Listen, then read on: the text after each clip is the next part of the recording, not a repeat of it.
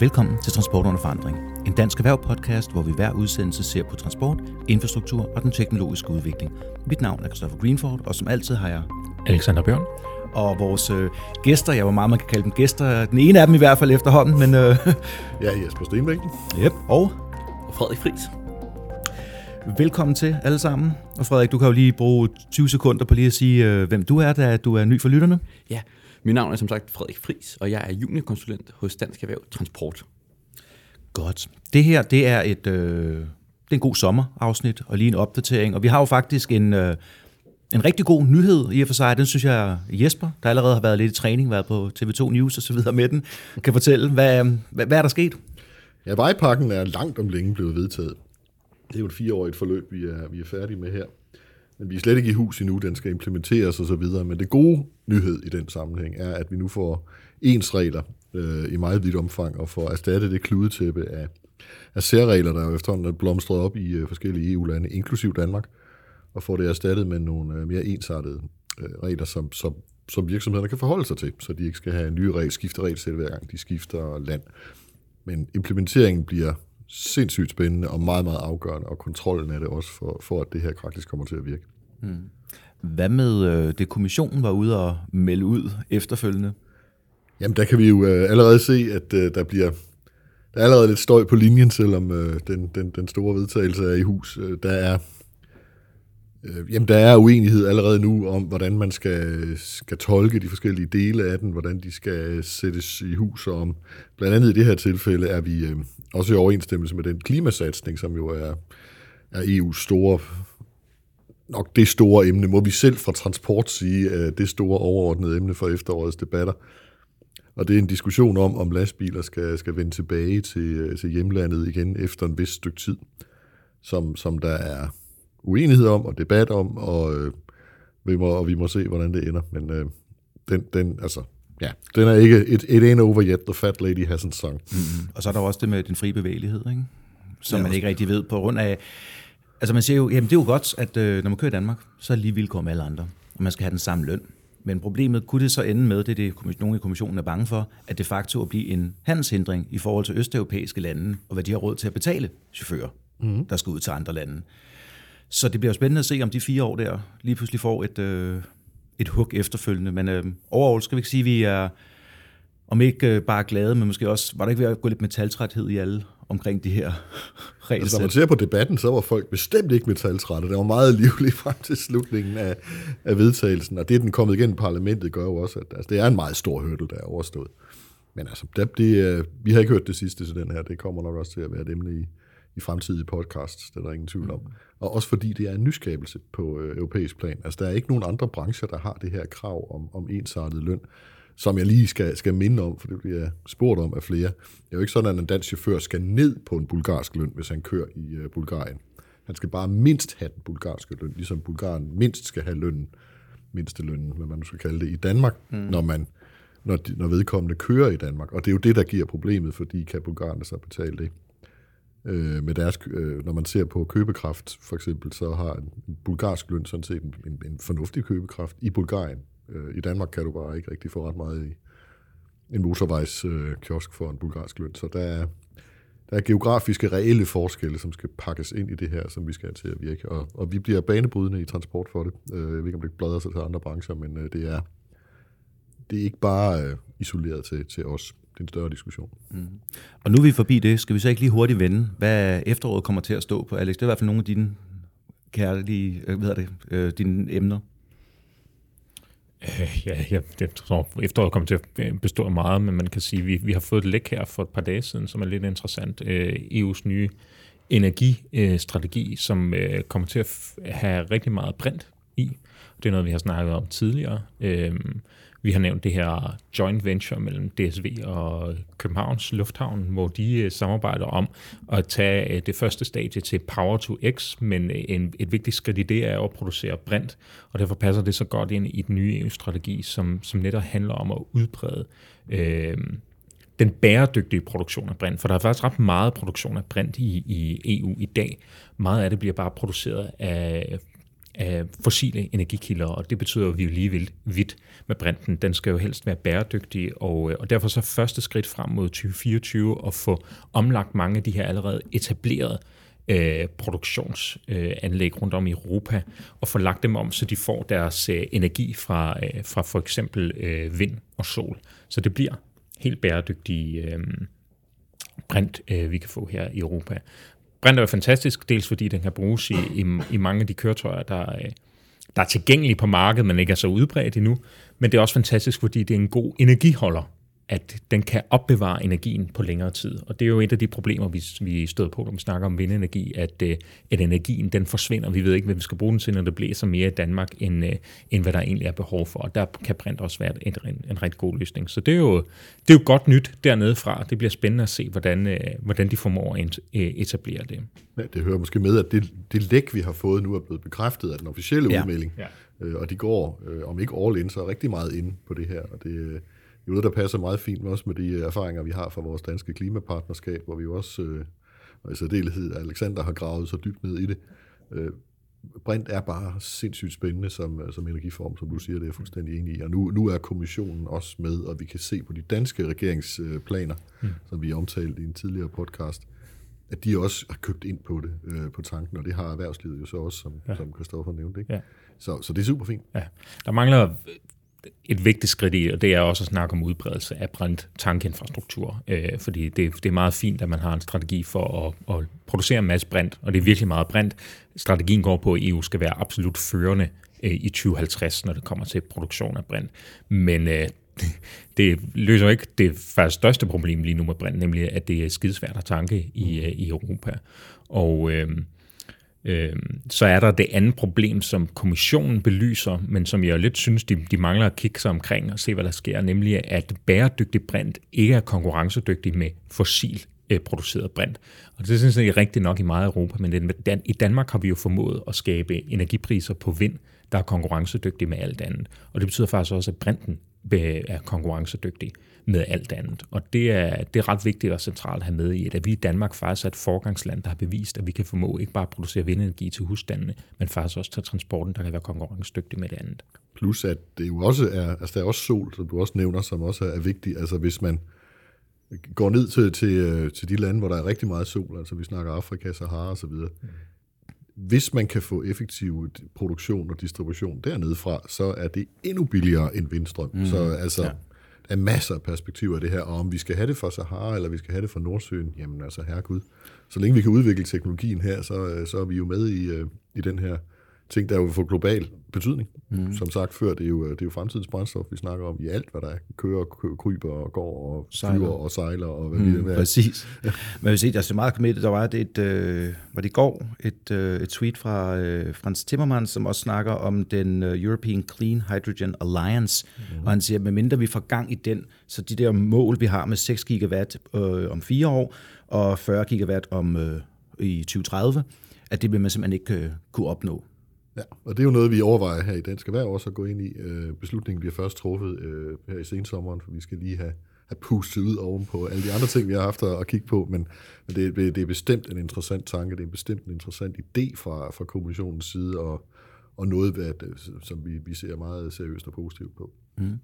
Så vil vi øh, lige hurtigt hoppe hjem til Danmark, og jeg ved, Frederik han står med nogle af papirerne foran sig, og øh, det er også en sag, Jesper kender til, så man kan kommentere bagefter. Det er jo de berømte ATK'er, vi ikke er så glade for altid i øh, erhvervslivet. Det kan godt være, at det hjælper lidt ud i trafikken, og det kan holde hastigheden ned, og alle de der ting er jo gode. Der er bare forskellige ting. Dem med bilulejren, dem er jeg ikke træt igen med de 30 procent. Til gengæld, Frederik, hvad er det, der er kommet igennem nu? Ja, som du nævner, ATK'er, eller med andre ord automatisk trafikkontroller, har jo været en problemstilling for udrykningskøretøjer i en længere periode, da de blev registreret i de her stærekasser, eller ATK'er, da de øh, rykkede ud. Og øh, ofte så er det jo beredskabsaktører, som ambulancer eller akutlæger, som bliver registreret, når de skal ud og, og redde liv og, og værne om øh, borgerne. Men for at, ligesom at gøre op med det administrative bøvl, der er hos de her aktører, når de modtager et bødeforlæg, som jo øh, er baseret på øh, en hastighedsovertrædelse under udrykning, jamen så har øh, Rigspolitiet og Justitsministeriet lige her, før vi øh, gik øh, mange af os på sommerferie, øh, meddelt, at der kommer nu en lø- løsningsmodel, så man ikke skal have det her administrative bøvl. Øh, og øh, det går egentlig ud på, at øh, udrykningskøretøjerne får en øh, formodningsregel. Det vil sige, at øh, de øh, får en formodning om, at øh, de har været under udrykning, hvis der meddeles et bødeforlæg. Og derfor så øh, vil man sandsynligvis se, at øh, færre bødeforlæg skal sendes over til øh, ambulanceaktørerne eller andre beredskabsaktører, øh, og derefter øh, efter sendes tilbage, fordi mm. at de har været under udrykning. Ja, altså det er jo ressourcespild, det der fuldstændig. Øhm, så det er, sådan, det er en glædelig nyhed, og det kommer også til at omfatte øh, politiet. Der skal dog lige være en øh, lovgivningsændring, som kommer her i december, forventer vi. Så øh, ja, det har været øh, lang tid undervejs, men øh, en god øh, nyhed før sommerferien her. Og så kan jeg se, at Jesper han har ekstra kommentar her. Ja, det er jo så mere, hvad skal man sige, det kan jo undre. I al den her glæde over, at det nu er løst, for i hvert fald for de kommercielle aktører, mm. øh, og politiet lige må en ekstra håndgang igennem, så er det jo fantastisk. Vi har haft den her sag i over to år. øh, og baseret på netop, at, at man, folk, hvis job det er at have blå blink på og køre for hurtigt og redde liv og slukke brænde og hente syge mennesker øh, hjem og ud og frem og tilbage, får bødeforlæg, der truer deres job. Fordi hver gang der kommer sådan en bødeforlæg, skal man lige huske på, sådan en ambulancefører, ja. hvis, de får, hvis det går igennem og faktisk bliver effektueret, hvis de ikke kan dokumentere, at ja, vi havde udrykning på, jamen så er det deres job, der er væk. Ja. Altså, og det er jo vanvittigt det er, det er, at sætte folk i den situation. Det er fuldstændig vanvittigt, og, og, og vi har, har meldinger om, at nogle gange øh, op til 30 bødeforlæg om dagen, der er gået til nogle af de store øh, udrykningsfirmaer, øh, der, der så har skulle, øh, skulle, skulle behandle dem. Altså det er fuldstændig tosset, det så har taget to år at få den indlysende sag løst, løst på den måde, vi faktisk har foreslået fra begyndelsen. At, at øh, det, det kan godt frustrere lidt, at der er den sagsbehandlingstid, og det er jo så altså ekstra utroligt, at øh, de kære mennesker i politi, øh, politibilerne, som jo er, er lige så jobafhængige af eller ikke at have overtrådt færdselsloven, også når de ja. kører rundt, må vente endnu længere på at få en løsning. Det er, ja. de, de har min, min fulde medfølelse, det må jeg sige, de operative del af politiet her. Fuldstændig. Og det er, det er, det vil altså, det skal her på bagkanten midt i al glæden også, også lyde, at det er simpelthen ikke godt nok. Det er det bare ikke. Det er simpelthen mm. ikke i orden. Nej, fordi hvis det først kommer lovforslag i december, så hvornår har vi det så, så træder det i kraft? 1. juli næste år måske? Eller sådan noget? Øh, det vil jo nok være, øh, altså jeg håber, de sætter det i kraft hurtigst muligt. Det kan de jo faktisk godt, og ja. det er jo en administrativ sag, ja. som alle har sympati for. Men det hører med til historien, at, øh, at, at politibilerne, når de bliver øh, taget i de her mm. ATK'er, jamen så er det ikke bare et spørgsmål om, der bliver sendt et bødeforlæg til den pågældende betjent. Nej, det går til den særlige anklagemyndighed for politiet. Okay, må selvfølgelig ja. ikke behandle klager over sig selv, og det er sådan set fair nok. Men altså, det er virkelig et stort apparat, der sættes i gang, så vi snakker millioner, der bliver brugt, og vi snakker folk, der snakker om, altså, som gør det gode arbejde for os alle sammen, som udsættes for en, en fuldstændig urimelig jobmæssig usikkerhed på, på grund af det her. Det, det er tosset. Altså, det, altså, det er godt, mm. det er i sving, og det er godt, det er blevet løst. Men for pokker da, altså. Ja, jeg må sige, altså, jamen, det er også det med at sige, at uh, ATK'erne har vel ja. en eller anden form for, fordi det skal jeg ikke komme længere ind på der. Det har de. Dybe, men, uh, men der er mange, uh, der er mange ude i erhvervslivet, og mange personer, som øh, ender med nogle hensigtsmæssigheder af det. Men øh, vi arbejder videre, og det næste, det skulle forhåbentlig være, at bøderne ender det rigtige sted i forhold til øh, udlejningsbiler eller udlånte biler. Mm-hmm. Så, øh, den er heller ikke færdig. Den, den er heller ikke færdig, men, øh, men trods alt, skal vi ikke sige, trods alt det tak til, at de har øh, taget det til sig, og der er, er der sket noget på området. Ja, men det er så heller ikke, fordi de ikke er blevet opfordret til det. Det er korrekt. det er korrekt. Jamen, lad os bare være ærlige. Lad os bare være ærlige at sige det. Så har vi øh, det nye, altså det, eller ikke det nye, vi har snakket om det mange gange, nu kommer måske at ske noget. Infrastruktur. Mm. Hvad byder efteråret på? Hvornår den der, jamen den udskudte infrastrukturforhandling, og det var efter, og hvad var det, vi skulle have færdigt først her? Det var noget med klimaet, ikke? Og... Jamen, der bliver en køreplan for, hvad man skal i efteråret, øh, og den er, den er for det første på det helt store, på det, start på den helt store klinge, det er mange af de ting, der er vedtaget her i, i foråret, øh, er, jo, er, jo, er jo fine nok, men det er overskrift, for eksempel på klimafronten er det altså overskriftsform, man skal til at ned i materien i efteråret. For det andet er over 30 lovforslag efter hukommelsen her udskudt fra øh, forårets behandling til, øh, til, til efteråret, som så skal ligge oven i de, for, øh, de lovforslag, de under alle omstændigheder skal behandle. Øh, Øh, så, så det er en, øh, en pænt presset dagsorden. De fleste, vil, der, der kommer politisk, de fleste vil nok også kunne se det på deres øh, weekendplaner rent privat. Altså alle de fester, der ikke blev holdt i, øh, og familiesamkomster, der blev holdt, ikke blev holdt i foråret, de skal nu holdes i efteråret. På samme måde er det altså politisk.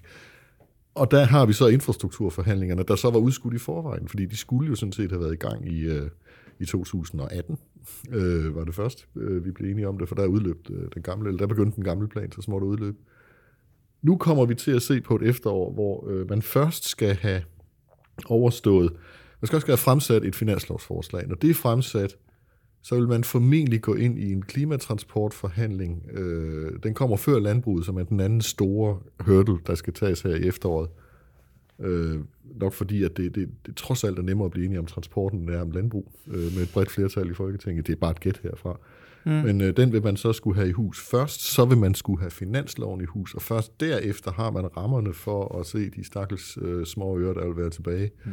at øh, hvor mange man så kan bruge på, på diverse infrastruktur Men. i, i de forhandlinger. Det kommer altså så altså tidligst øh, medio november og formentlig senere. Men det er jo, i mine ører lige nu, når jeg tænker over det, så synes jeg, det lyder meget bagvendt. Det lyder som om, at det først er finansloven året efter, mm-hmm. hvor man for alvor begynder at sætte pengene til side. Og hvis vi kigger på de tal, der er lige nu, i forhold til, hvordan trafikken kører ud på vejene, så har vi sådan nogle tal med 5-27 milliarder mm. i, øh, i tab om året, måske endda mere, mm. altså i samfundsmæssigt tab, at folk sidder i kø, yep. og man regner med frem mod, er det frem mod 30, at det, det vil stige 61 procent yderligere, mm. hvis vi fortsætter med at udvikle, lad os nu kalde det udvikle, eller bygge, mm. øh, i, det, i, takt, altså i det tempo, vi gør det nu. Mm. Så, så hvad skal vi gøre? Altså er det, øh, jeg kan ikke lade være at tænke på TNT, jeg kan ikke lade være at tænke, altså hvis der er nogle andre, nogle andre midler, nogle andre projekter, fordi politikerne er jo interesseret i ting herhjemme nu med klimaet og med alle de der ting. Og alt er blevet udskudt. Jeg ved godt, der også er corona, men vi kan bare ikke ligesom... Det vil så blive ved med at være undskyldning for alt, eller hvad? Altså, vi er jo nødt til at sætte turbo på nogle af tingene. Hvad skal vi gøre? Jamen, det er altså blandt andet jo se mod EU og se, om der eventuelt er nogle af de øh, konjunkturbestemte ting, de har gang i. Blandt andet på TNT, som, øh, som vi kan bruge. Men det er... Det hører med til historien, at enhver et hvert særområde vil jo altid begræde og mene sig, sig underprioriteret øh, og, og udskudt og, og, og, og så videre og kørt over. Det gør vi også på transport. Vi synes så bare efterhånden, det er ved at være så mange penge, man taber på, på samfundsmæssigt, samfundsmæssigt, at der er behov for at lægge den her plan og lave det her øh, infrastrukturinvesteringer. Problemet er, øh, i, sådan i lidt firkantet skåret op, at de 25 milliarder, der tabes, er, er på samfundsniveau. Det er sådan nogle penge, som tabes lidt i øh, den ene, der bliver et kvarter forsinket i bil, og den anden, der bliver et kvarter forsinket i, øh, i tog, og sådan lidt rundt omkring, og nogle fordelt på samtlige virksomheder, offentlige ansatte osv., der ikke kommer til tiden. Det er et meget, meget diffust beløb. Det, de penge, der skal bruges på infrastruktur, det er i Finansministeriets terminologi rigtige penge. Det er penge fra skatteyderne, der en til en skal gå til noget konkret. Så der kan man tydeligt se, hvor pengene kommer fra, og hvem de bliver taget fra, og hvad de bliver givet til. Øh, så så øh, det, er det, der, det er det, der altid er udfordringen. Øh, og, og der er altid andre ting, der skygger for det, blandt andet klima, lige nu aktuelt klima, men der er så meget andet. Pointen er bare, at øh, på et eller andet tidspunkt bliver folk jo så trætte af at sidde øh, fast i tog og bus og bil og de få fly, der er forhåbentlig mere og mere i luften. Hmm at der kommer et folkeligt pres for det. Sådan har det altid fungeret ja. før, og sådan vil det formentlig fungere igen. Mm. Øh, så, så, så vi må bare altså, vi må bare blive ved med at gøre vores job og presse på for det her. Et af tallene er jo også, at man i hvert fald, hvis man kan sige øremærkede penge, opkræver minimum 50 milliarder om året, der man kan hen, hvad hedder det, relatere til alt omkring vejen og transporten. Mm. Altså afgift på biler og benzin og på det ene og det andet. Mm. Og hvis man, de penge må så blive brugt et andet sted, Jamen, det har de altid blevet. De går over til børnehaver, de går over til biblioteker, de går over til kulturinstitutioner. Jamen sådan har vi bare skruet det sammen i Danmark. Det er jo et politisk valg, øh, som, som blev truffet for mange, mange år siden, øh, udviklet op igennem 50'erne, 60'erne, 70'erne og 80'erne. Øh, hvis vi nu sagde, at de penge skulle kun gå til, til infrastruktur, det er rigtigt, så kunne vi pokker man få bygget nogle, det er det. nogle veje og lufthavne, og jeg ved ikke, hvad vi kunne, øh, alt muligt, der kunne baner og havne, og jeg ved ikke hvad. Men så vil vi jo ligesom mangle en 30-40 milliarder om året til børnehaver, og det andet, som vi jo altså også synes er ret godt at have. Øh, hvor skal de så komme fra? Mm. Dem skal vi finde et eller andet sted fra. Altså, så det er, bare, det, det er den måde, vi har valgt at skrue det sammen på i Danmark. Det er sådan, det er. Det er fint nok. Men, øh, men vi skal finde nogle penge til noget infrastruktur. Til en, en langsigtet finansieret plan, mm. som sagt så mange gange før. Ja. Og i relation sådan til den langsigtede plan, så er det jo vigtigt, som Jesper også nævner, at tænke EU ind. Og der er jo en revision her i starten af 2021, som øh, bliver lanceret i forhold til netop øh, TNT. Øhm, og der kan man øh, se nogle konturer til, at øh, der bliver nok også sat fokus på parkeringspladser, og hvordan vi kan øge antallet af sikre parkeringspladser øh, langs med motorvejen. Altså restepladserne? Restepladserne, ja. ja. Øhm, og øh, der øh, kan man jo sige, at det, det er også en dagsorden, som øh, kommissionen er meget også på, øh, hvordan man kan sørge for, at man kan få en standard for rest, rest, sikre restepladser øh, langs motorvejene. Øh, og der har de allerede sådan nævnt, at øh, jamen, TNT-midlerne kan jo selvfølgelig understøtte, øh, hvordan at det kan sikres. Øh, så det er noget, man bare skal holde sig for øje, at øh, der er nok nogle midler til at få øh, nogle øh, sikre mm. restepladser langs motorvejene. Øh, og det er altså en revision, som øh, kommer til at forløbe i hvert fald her i øh, 2021. Mm. Og det er langs det store H i Danmark, vi, øh, vi snakker om her. Det, der så er udfordring med, med TNT-pengene, det er, jo, det, er jo, det, er jo, det er jo staten, man skal overtale til at, mm. til at bede om få pengene, og det er jo staten, der så forpligter sig så i et OPP, OPS, altså op på privat øh, samarbejde, til at få gennemført de her ting køber vi så, øh, nu vil jeg frække sige, køber vi så den italienske entreprenør, som vi er til at gøre herhjemme, som så måske ikke overholder alle tingene, så er det staten, der får påbud om at betale tilbage og risikerer bøder.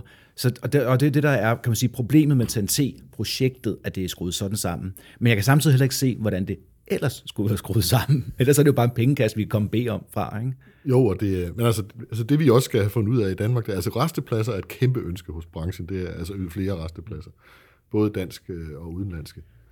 Øh, det vi så også skal have set på, det er, har man lyst til at få etableret, siger jeg bare noget, 50 øh, sikrede parkeringspladser, eller vil man hellere have 150 usikrede parkeringspladser, fordi øh, vi ved erfaringerne for de sikrede parkeringspladser, der er, at de bliver faktisk ikke brugt særlig meget. Det er til, sy- til synligheden er vi så trygge og rolige mm. i Danmark, at vi faktisk... Øh, Men er det et spørgsmål om noget betaling, eller er det et spørgsmål om, hvor de ligger? Eller hvad? Det, altså, folk har ikke lyst til at betale for det, og det er så måske, fordi at de ikke mener, der er behov for det fordi de faktisk ikke bliver udsat for kriminalitet. Problemet er jo så, hvis der kommer noget, øh, som, som Frederik så helt rigtigt siger, altså hvis der kommer nogle penge, der er øremærket til sikrede parkeringspladser, og vi så bliver nødt til at etablere sikrede parkeringspladser, skal, som er undergivet betaling, vil de så blive brugt, eller har vi endnu en, en, en tosset sag? Jeg siger ikke, det er det, der sker. Øh, og vi skal jo ikke fremme kriminalitet i Danmark for at gøre lastbilchaufførerne mere usikre, så de flygter ind på de sikrede parkeringspladser. Det vil jo nok ikke være helt øh, godt, vel? Så øh, altså, det hedder en motiverende indsats. Det er en motiverende indsats. og det, så, så vi skal, vi skal have løst det her problem. Vi skal have løst problemet med manglende pladser på, på danske restpladser, som jo ikke er løst, kan vi, kan vi se på den, med den bøderegn, der er blevet øh, smidt i hovedet, også på danske chauffører, hvor man jo kan se, at de, de, de danske chauffører og de danske vognmænd betaler deres bøder, øh, mens 80 procent af de øh, udenlandske bødeforlæg, der er kommet ud, ikke er blevet betalt, og der er endnu ikke en løsning på at få den krasset ind. Det var, der, det var der også nogen, der allerede havde hintet til politikerne på forhånd, som jeg erindrer. Det vil jeg ikke udelukke, at der er nogen, der havde, men øh, altså, nu er reglerne der, og så skal de pokker med overholdes. Sådan er det jo altid her i huset. Sådan siger vi jo altid, altså uanset hvad vi siger til en lovgivning, før den er kommet, når den er der, så er det altså det, der er lovgivning, og så følger vi den ned og mame. Ellers så skævrider vi jo konkurrencen, det kan ikke nytte noget. Fuldstændig, fuldstændig enig. Godt, så er vi... Øh har du noget, Alex, du begyndte at... Det er fordi, uh, Alex er der mikrofon i dag, så enten så tænker jeg, enten er han en gang med at læne ind for at kysse mig, eller også har han noget at sige. Og de, er gemt, og de er gemt bag en skærm, så vi andre, Frederik og jeg ved faktisk ikke, hvad der der, der er jo hyggeligt et kysseri inde på det her kontor her, kan jeg forsikre lytterne om. Nej, jeg tænkte bare, uh, nu, uh, nu har vi været igennem en, uh, nogle, nogle gode EU-nyheder, men det er jo ikke alt sammen godt, kan vi så sige her nu, når vi skal til at runde af. Uh, fordi... EU øh, EU og ESA, som er det her europæiske agentur for sikker luftfart, øh, har, øh, har kommet med et forslag til en revidering af droneregulering, øh, som gør det langt, langt mere byråkratisk og besværligt for, øh, for øh, hvad hedder det, betjenere og droner, dronevirksomheder at flyve med dem, og vigtigst af alt at teste dem. Og Danmark har faktisk, tro det eller ej, ret mange dygtige virksomheder, der er ret lange fremskoene på at udvikle droner og har behov for at teste dem Øh, det giver jo sig selv, at øh, det er ikke nok bare at stå og kigge på øh, nogle blueprints inde på værkstedet, men de er nødt til at komme op i luften. Og det er frygten fra blandt andet Falk og Letolo, som vi tidligere har snakket om her, som er, også producerer selvkørende busser. Hvis lytteren går tilbage, så kan de høre et afsnit, hvor en af dem forsøger at køre mig ned. Øh, usuccesfuldt, kan man sige, men øh, det er to virksomheder som eksempel, der, der bliver virkelig hårdt ramt, hvis de her regler går igennem. Øh, reglerne betyder blandt andet, at øh, hvis en, øh, en drone er lidt større end den, du kan købe i Fedder BR, så skal du have en ekstra, ekstra uddannelse i at, at, øh, at føre dem. Og øh, det tager mere tid, det koster flere penge, og så gør det langt, langt, langt mere besværligt for øh, små, mellemstore og store virksomheder at, øh, at være innovative og øh, udvikle øh, flere af de her droner her. Jeg var i, i Viborg i weekenden. Min lillebror på 8, han har købt en drone i Fedder BR, og den kan lande af sig selv, hvis, øh, hvis den kommer ud af kurset. Det er sådan en, der koster op på 100 kroner. Så prøv at forestille jer, hvad de helt store øh, kan. Det er sådan lidt en unødig byråkratisk øh, krampetrækning, man tager der fra, fra ISA. Sp- spørgsmål. Altså, vi har jo tidligere, Nello, også i programmerne, brokket os over de danske mm. regler for selvkørende biler, der er jo effektivt og meget, meget øh, kategorisk sætter en stopper for, at Danmark nogensinde kan, kan, blive, kan få føretrøjen i hvert fald for selvkørende køretøjer. Ja. Det er simpelthen for byråkratisk og for svært og for dyrt mm. og for nemt i andre lande, så det, det er jo, øh, hvis de ikke bliver ændret, så, så, mister vi jo det. Ja. Øh, det er vi allerede godt i gang med. Ja. Det har man sikret fra lovgivers side, det er vi, glade, det, og det er vi knap så glade for. Mm. Er det det samme, man gør fra EU's side her? Altså at EU så mister førerpositionen på droner? Ja, og det kan jo være frygten. Og corona har jo i virkeligheden øh, altså bevist, hvor vigtigt det er med, med droneteknologi. Falk og, og Letolo er, er del af, af sådan et, et sundhedsprogram, hvor man forsøger at transportere blodprøver, øh, organer, andet med droner, øh, som gør langt mere effektivt og sikrer, at de patienter, der har behov for hurtig, øh, en hurtig reaktion, de kan få det ved hjælp af den her nye øh, teknologi. Og der skal vi jo helst lede an, ikke bare i Danmark, men også i EU, og sikre, at, øh, at vi får førerposition på den teknologi, men hvis man indfører den her teknologi, eller indfører de her nye regler, så står vi i en situation, hvor kineserne eller amerikanerne, de overtager øh, styringen, og det vil jo være en kæmpe fejl. Og der er jo så også den, øh, hvad kan man sige, den konspirationsagtige del af det her. EASA er jo lavet som et luftfartsagentur. De har tidligere ligget helt inde under kommissionen. De er nu, kan man sige, semi-afhængige af deres egen forretningsdrift, som blandt andet er start- og landingstilladelser og styring og alt muligt ting. De øh, vil jo nok tjene lidt flere penge på privat, kommersiel luftfart, end på så meget andet. Så der er der er folk, der henter lidt til, måske ligger der et eller andet øh, du må sige, struktur. Der ligger noget kulturelt øh, i det her. Og så er der jo specielt Frankrig, der har kæmpet meget for at, øh, at stramme reglerne op. For eksempel hedder det jo specified category, hvis dronen vejer 4,2 kilo samlet med payload. Øh, og det er et specified category, samtidig med at der kommer krav om CE-mærkning, er stort set umuligt at, at leve op til i forhold til økonomien i det, og i forhold til at teste dem. Fordi hvis man kiggede i børsen for et par uger siden, der var der en artikel, hvor øh, Nikolaj ud fra Falk, han står med en 8-rotors drone og en lille Falk-kasse nedunder, som for eksempel kunne transportere de ting, som Alex siger. Jamen altså, den var jo allerede det til at starte på. Og så skal de igennem alt det andet der. Når der så ikke er de samme krav i netop, som du siger, Kina, USA eller Mellemøsten, så vil det flytte dertil. Og grunden til, at jeg nævnte Frankrig før, er jo også, at de har jo et ret stort selskab dernede, der laver fly. Og jeg ved, de putter mange, mange penge i, øh, lad mig sige, at forsinke det her så meget som muligt. Fordi man snakker om det, der hedder Integrated Use Space, hvor man hver især får sin egne dele af luftkorridorerne, som man kan flyve i, men samlet set er det en samme eksistens, reglerne bliver lagt sammen.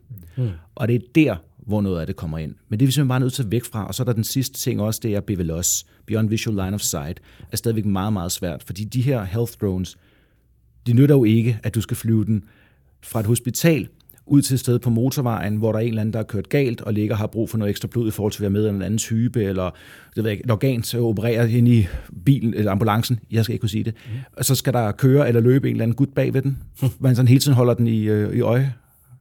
Så kan man lige så godt køre det. Så kan man lige så godt køre jo. Og det er jo det, der er problemet nogle af de der gange, så er det svært at komme frem og sådan noget. Så, mm. så alt i alt, så synes jeg ikke at det giver mening i forhold til den sikkerhed, der faktisk er per flyveteam for det her, der er på lige fod eller over kommersiel luftfart. Ja, det, er, det er de danske myndigheder, som jo ikke har været obstruerende her overhovedet, dem skal vi ikke kritisere, men altså, det har de jo selv påvist. Øh, det er meget, meget sikre, øh, det her, end, øh, også statistisk set, altså regnet i forhold til, hvor mange droner er der i forhold til biler, alt det der. Mm. Det er, det er meget sikkert. Man kan også bare lige nævne, at det er jo ikke fordi, der ikke er regulering på området i dag. Det er ikke sådan, at, at du som, som øh, droneejer kan få lov til at flyve øh, så tosset du vil med den. Øh, EU har allerede, øh, og Danmark for den sags skyld, ret stramme regler for, hvor du må flyve. Øh, er der en helikopterlandingsplads? Er der en lufthavn? Øh, hvordan du må reagere? Øh, du må ikke flyve i det, vi kalder altså beyond øh, visual sight, hvad det, line of sight. Altså du skal kunne se dronen hele tiden. Øh, det gør det så lidt besværligt at teste nye teknologi, der jo helst skulle gøre, at dronen kan flyve sig selv, men fair nok. Øh, så der er jo allerede rigtig, rigtig meget regulering, som man skal overholde. Det er også derfor, man skal tage et, et certifikat, inden man kan få lov til at flyve med de her droner. Det her er en unødig stramning, som vi ikke helt ved, hvor kommer fra, men det kunne lukke lidt af, at man gerne vil, øh, vil hindre den her innovative øh, del af, af teknologien. Ja, fordi altså et kommersielt fly nu er bare mere eller mindre en drone med alle deres systemer. Nu vil jeg ikke trætte med det igen. Jeg har forklaret, hvordan moderne fly er. Mm-hmm. Og på et eller andet tidspunkt, så kommer der også den der persontransport med dem. Altså, det går lang tid før, vi kommer til at se 200-300 mennesker, der sætter sig op og flyver på charterferie i en, en drone. Mm. Men øh, enkelt, to, tre, fire, fem personer, øh, Naviairs øh, en times vision for, for det, og alt sådan noget andet der, tror vi der på øh, nærmer sig, hvis man vil. Så vil jeg sige, er der, er der nogle andre ting her, som øh, vi har glemt nu? Frederik har en. Jamen, det var egentlig bare lige også i forhold til droner. Altså, øh, det kan jo godt lyde sådan som science fiction, men det er faktisk allerede øh, i pipeline også her i Danmark at gå, bruge droner i øh, detailhandel. Altså, nemlig var ude, den der kom ud og sige, at de øh, nu ser øh, droner som en øh, farbar vej øh, til at levere mm. deres er det, Er det Starship-tingen, de ligger så op af? Janus Friis øh, projekt ja, i Holland. Så, så tror jeg også, de øh, selvfølgelig bliver inspireret øh, af Amazon i øh, USA, og, og som er begyndt at, at teste. Og der kan man jo sige, altså der er en hårdere hårdere konkurrence på detailhandlen, øh, og hvis øh, udenlandske øh, kæmper som øh, Amazon også øh, gør sådan sit indtog, så øh, kan droneområdet også blive et af de parametre, man konkurrerer på. Så der skal man jo bare forsøge at stimulere, at det, det er så de danske virksomheder, som øh, får lov til at, at være innovative. Øh, det lyder meget fornuftigt, især nu, hvor Amazon stille og roligt rykker tættere og tættere på med forlyder med Sverige, og så derefter sådan noget, så, så et opråb til både vores virksomheder, prøv at bruge det, til politikerne, prøv at hjælpe dem med at bruge det. Jesper? Ja, en lille, lille også krølle på, uh, interessant krølle på dronehistorien er, at vi har fået en, uh, en høring uh, i hus her, som, som handler om, om kørende droner. Uh, små kørende droner, som kan levere pakker. Øh, Øh, vi har været utrolig begejstrede over bare ved den første gennemflyvning af øh, det, for nu at sige, lave overflyvning af den, at man at se, at der ikke er nogen assessorordning den her gang, øh, og, og det ser faktisk rigtig, rigtig fornuftigt ud. Så på det punkt er der måske lysninger undervejs, i hvert fald i den danske lovgivning, og, og det bliver da spændende at se, hvad der netop kan ske på det område. Og så er, er, er podcasts jo øh, tidsuafhængige. Det kan være, at øh, du sidder og hører på den her podcast en, en, en regnvåd, ja, mørk januar, men øh, vi andre altså står på randen af en sommerferie, så skal vi ikke skynde os at sige lytterne god sommer her også. Jo, rigtig god sommer for, for os alle sammen her, og øhm, vi håber, I vil være med, når vi kommer tilbage. Det vil om en måneds tid, vi kommer ud med næste afsnit. Så øh, du har lyttet til Transport og Forandring, en dansk erhverv podcast. Pas godt på dig selv.